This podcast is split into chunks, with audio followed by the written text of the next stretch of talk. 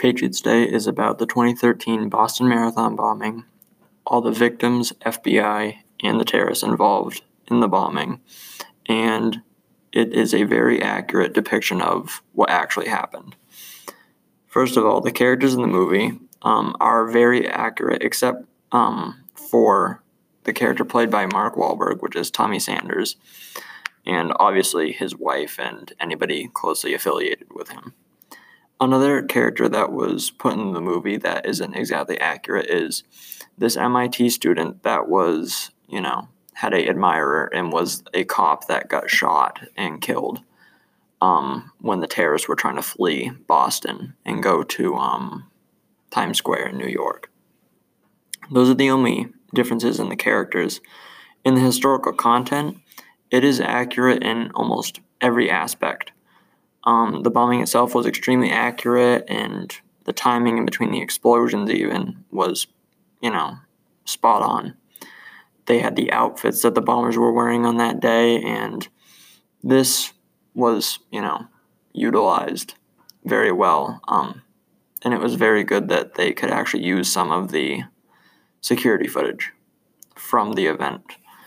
Um, and even um, Dun Meng, who got kidnapped by the terrorists, they had his, you know, story of it that they used, and it was great. He actually did know the GPS tracking number, and um, he was responsible for how Boston PD and the FBI and how they how everybody found them. Um, for context, after this event, it pretty much just put into perspective the type of um, disaster that could happen at an event like this.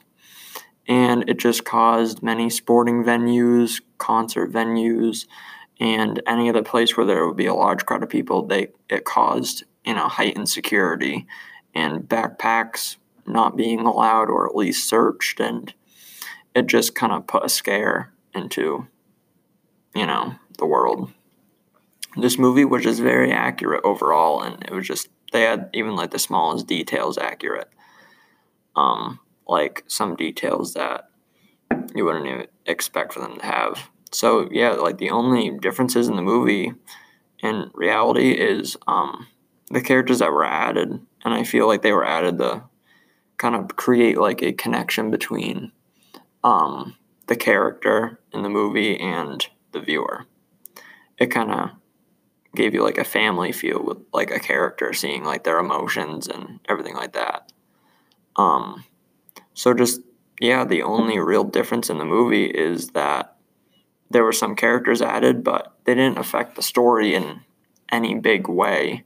They just added kind of like a side story. They didn't really affect the overall picture and what the um, movie was trying to show. This movie was supposed to be a historical and accurate depiction of um, the 2013 Boston Marathon bombing, and they got it spot on.